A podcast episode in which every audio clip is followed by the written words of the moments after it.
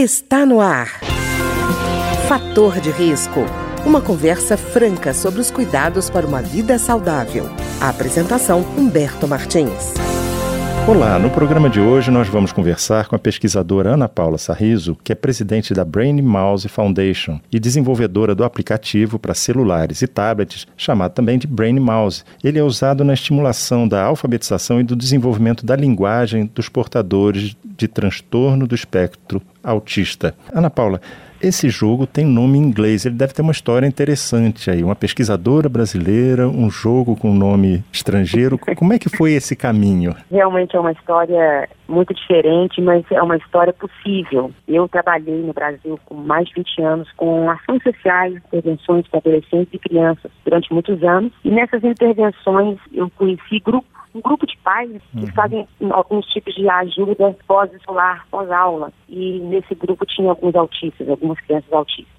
E eu me aproximei e eu percebi a dificuldade que um pai, um cuidador tem de auxiliar o seu filho na alfabetização. Aquilo realmente começou a, a tomar uma dimensão grande no meu coração. De a gente pensar no seguinte, nós temos hoje no Brasil cerca de 3 milhões de crianças autistas. Nós estamos com a uma média, uma estimativa, e essas 3 milhões de crianças vão crescer e um dia esse pai ou esse cuidador não vai estar com ela e se essa criança não tiver tido desenvolvido a sua autonomia através da escrita e da leitura, sendo bem realista e bem mansa na minha fala, ela vai ser quem? O que ela vai ser na sociedade? Quem vai olhar para ela? Ela não produz, ela não é uma, uma pessoa que vai consumir. O que, que vai ser essa pessoa? Então, através disso, eu entrei na faculdade para me aprimorar na minha área de áudio e vídeo, porque eu trabalhava com minhas crianças, e eu conheci um professor num dos semestres.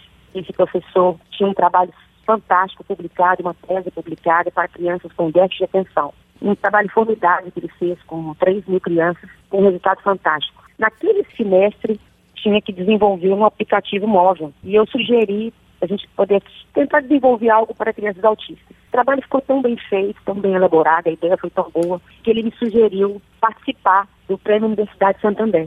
É uma premiação, né, um concurso que o Santander faz, é o maior prêmio da América Latina, que acontece todos os anos. Ele confessa que eu não dei muito crédito, uhum. porque a ideia era fazer algo para a escola ou algo ali para minha comunidade, mas nada com muita pretensão.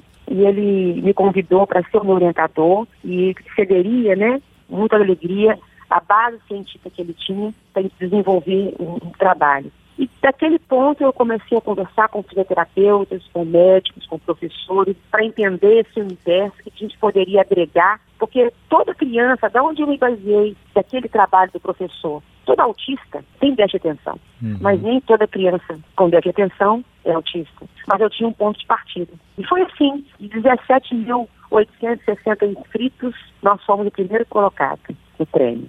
Esse prêmio me levou para Batson College no ano seguinte, é uma das premiações, né? Esse prêmio você recebe 100 mil reais em dinheiro e você também tem um curso na Batson aqui em Boston. E te confesso que o, o valor do prêmio ele é pequeno perto do investimento que você precisa de fazer.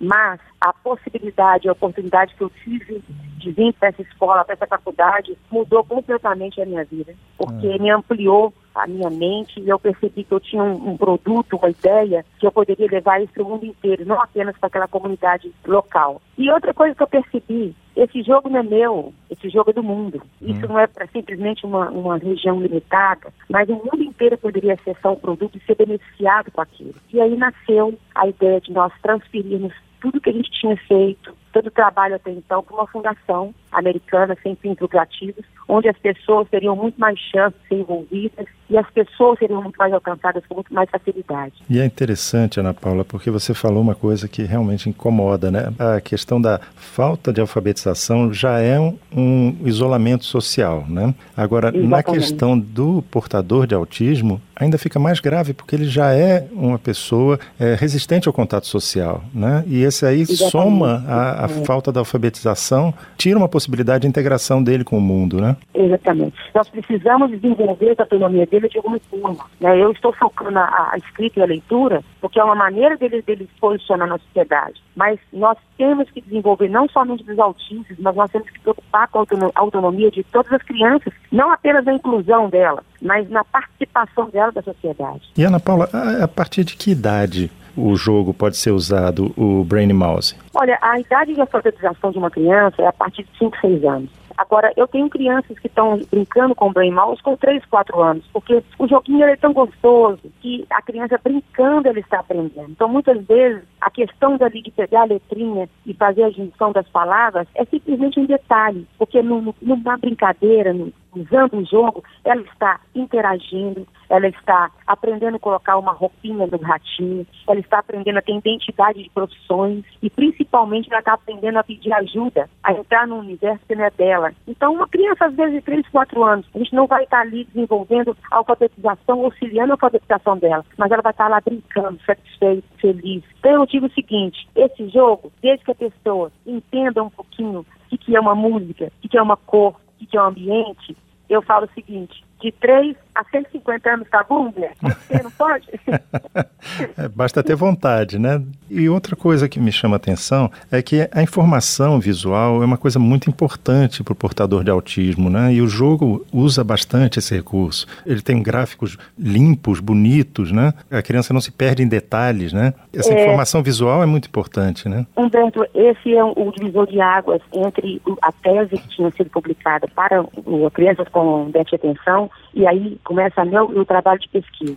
Hoje o mundo autista, ele tem muitas vertigens, né? Muitas opiniões, muitas frentes de trabalho e eu acredito que todas são válidas. Nós ainda, nós ainda não temos uma cura para o autismo, mas nós temos intervenções muito importantes. O que, que eu comecei a fazer daquele ponto que eu te contei de Boston para frente? Eu precisei ouvir, conversar, pesquisar, estar junto, pegar depoimento, porque eu tinha que fazer algo em que eu tentasse agregar e pegar o maior número possível de pessoas. Porque, na verdade, eu tenho um produto. E eu uhum. sei que eu não vou conseguir agradar todas as pessoas, mas se eu puder dar opções para vários grupos de trabalho, seja cuidador, professor, pais, educadores, isso já é um auxílio. Então, respondendo a sua pergunta bem específica, tem um grupo de pessoas que acredita que muita informação visual não é bom para o autismo. Uhum. Tem outro grupo que fala que quanto mais informações para que ele se prenda a atenção, é bom para ele. É. Tem um grupo que fala que a criança se adapta com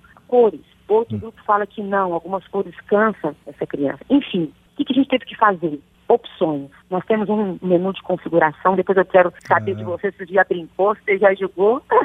você ah. tem um menu de configuração que você uhum. para ali. Então, quando eu falo que o nosso joguinho é um joguinho único, não é porque ele é o melhor, nem é porque ele é especial, mas é porque ele te dá opções de escolha. Uhum. Você entra no menu e você escolhe. A sua criança gosta de cores? Qual? Não, ela não gosta de cores. Tem essa opção. A minha criança gosta de música? Qual? Não, ela não gosta de música, então você tira a música. Uhum. E você coloca uma música, às vezes, no seu playlist do seu telefone. Olha que importante. É eu não conheço seu filho, eu não uhum. conheço o filho do outro, mas o cuidador, ele, na hora, pode fazer essas alterações. Você pode alterar o áudio, nós estamos trabalhando com a alfabetização através dos modelos cognitivos. Então, um deles é o áudio, né? Você ouve a sílaba. Então, a criança está gostando de ouvir uma criança falar a sílaba para ela, um adulto, mulher ou um adulto homem. Não sei. Uhum. É você que vai escolher. E nós temos ali oito cozinhas, né? É. São oito países completamente diferentes um do outro, como você disse, muito rico de detalhes. Tudo foi feito muito cuidadosamente. A gente tem uma cozinha japonesa diferente da cozinha brasileira, diferente da cozinha italiana, com detalhes de talheres, de pratos, de cores, tudo feito com muito carinho. E é você, né? Agora é o retorno que vai fazer a gente melhorar mais e melhorar mais e melhorar mais. E Ana Paula, eu achei interessante uma coisa: o jogo pode ser um, um mediador para estabelecer uma parceria entre, seja pai, o educador e o portador do autismo, né? Porque às vezes falta uma, um ponto de conexão. Às vezes Exatamente. são duas realidades paralelas que não se encontram, né? É, exatamente. Eu tenho tido muitos relatos de psicólogos que atendem demandas no seu consultório, não somente de autismo, mas de outras doenças do espectro, que estão utilizando na sua sessão de consulta para ver como que a criança reage. São intervenções simples. O pai em casa de vez de deixar a criança ali brincando com, com qualquer, qualquer coisa, sem qualidade, ele estaria observando se a criança está reagindo a algum benefício ou algum estímulo do jogo. Humberto tem um, um dispositivozinho que nós colocamos nesse jogo, que é o meu, eu digo, é o meu coração, né? É. Ele chama-se Rato Amigo. Ele é o seguinte, quando a criança perceber que o chefe está pegando ela, né? Ela está fugindo uhum. do chefe e o chefe está pegando ela. Ela aperta um botão e aquele botão é acionado, ratinho amigo, ele chega e congela o cozinheiro. Então você imagina comigo, a criança fez isso uma vez, ela fez isso duas vezes, ela fez isso três vezes, e essa rotina vai despertar nela que ela pode pedir ajuda. Ela pode chamar alguém para entrar no universo dela para ajudá-la. A mesma coisa quando ela não achar uma letrinha. Ele não acha a letra no tabuleiro, mas ele precisa achar aquela letrinha. O que, que ele faz? Ele aciona um outro botãozinho lá e aquele ratinho entra no tabuleiro e mostra o caminho aonde está a letrinha. Isso é uma, um efeito em cadeia que nós acreditamos que pode desenvolver algo bom, algo do bem na criança. É, especialmente esse contato com a pessoa, né? Ela, na verdade, ela está buscando ajuda de alguém fora Exato. dela. Né? Na verdade, eu gosto muito de usar a seguinte frase: o autista nunca está te ignorando, nunca. Ele está esperando que a gente entre no universo dele. Se cada pessoa entender isso, André, quando ele não reagir, quando ele não estiver te olhando, ele não está te ignorando. Então, vamos tentar um recado hoje, se eu pudesse se perguntasse para mim assim, Ana, qual que é o seu desejo? Qual que é o seu recado? O meu desejo, o meu recado é, eu mudei, eu mudei toda a minha vida em função desse projeto, porque eu acredito em gente.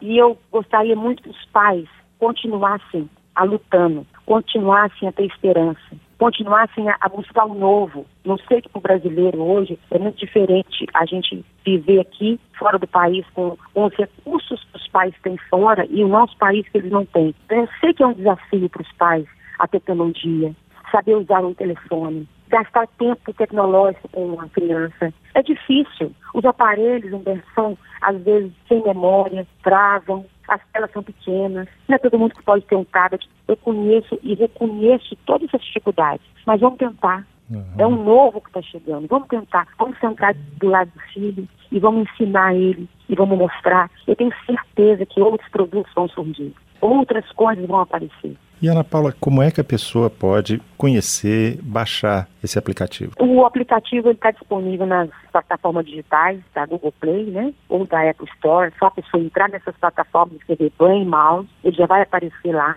Ou ele pode entrar no nosso site, brainmouse.org, Ali tem algumas informações importantes da nossa história, do que a gente quer fazer e principalmente da história da fundação, ou acessar o canal do YouTube. Nós disponibilizamos essa semana vários vídeos pequenininhos, bem explicativos, para as pessoas entenderem a mecânica do jogo e poder ter uma orientação mais detalhada. E, Ana Paula, o Brain Mouse está em português, né? português e inglês, e nós estamos com um projeto nos próximos três meses de ter mais sete línguas dentro do jogo. A pessoa que baixar o jogo agora, ela vai ter as atualizações sempre disponíveis sem nenhum custo. E é interessante isso porque eu percebo que é, muitas crianças que são portadoras de autismo, de, dentro do espectro, né, pode ser mais para o que seria Asperger antes, Asperger. É, uhum. elas têm um fascínio por língua estrangeira Quer dizer, o jogo pode até é acabar é verdade, permitindo é verdade, que elas é entrem em contato com uma outra língua. É uma coisa muito interessante. O site nos abriu assim um canal muito bacana, porque a gente tem um chat online. Aquele chat ele não é robô, viu?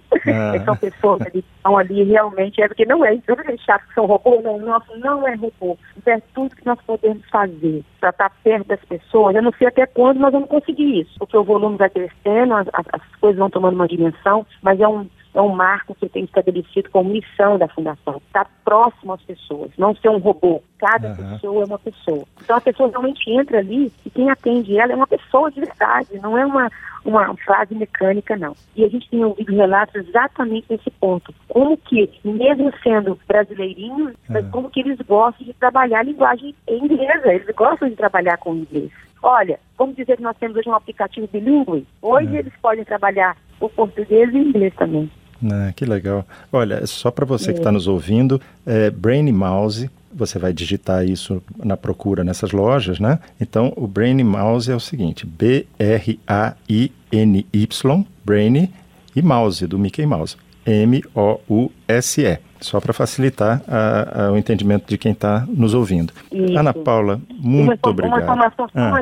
se você não tem um filho autista, se você não tem ninguém na sua família ajude a causa. Todas as vezes que você baixar o jogo, é um valor tão simbólico perto do material didático que nós temos disponível. Você está ajudando a causa autista, a inclusão de crianças. É uma fundação hoje, o jogo está é, tá dentro, né, detentor do jogo, não tem nenhum fins lucrativos. É uma fundação que hoje vive em função de inclusão de crianças. Nós temos vários projetos sociais no mundo inteiro, em desenvolvimento, esperando você entrar e fazer parte disso. Tá ótimo. Eu queria agradecer então a pesquisadora Ana Paula Sarriso, que é presidente da Brain Mouse Foundation e desenvolvedora do aplicativo para celulares e tablets chamado Brain Mouse, que é usado na estimulação da alfabetização e do desenvolvimento da linguagem dos portadores de transtorno do espectro autista. Muito obrigado. O programa de hoje teve trabalhos técnicos de Ricardo Coelho. Se você tem alguma sugestão de tema ou comentário sobre o programa de hoje, basta enviar uma mensagem para o endereço eletrônico programa fator de risco, tudo junto,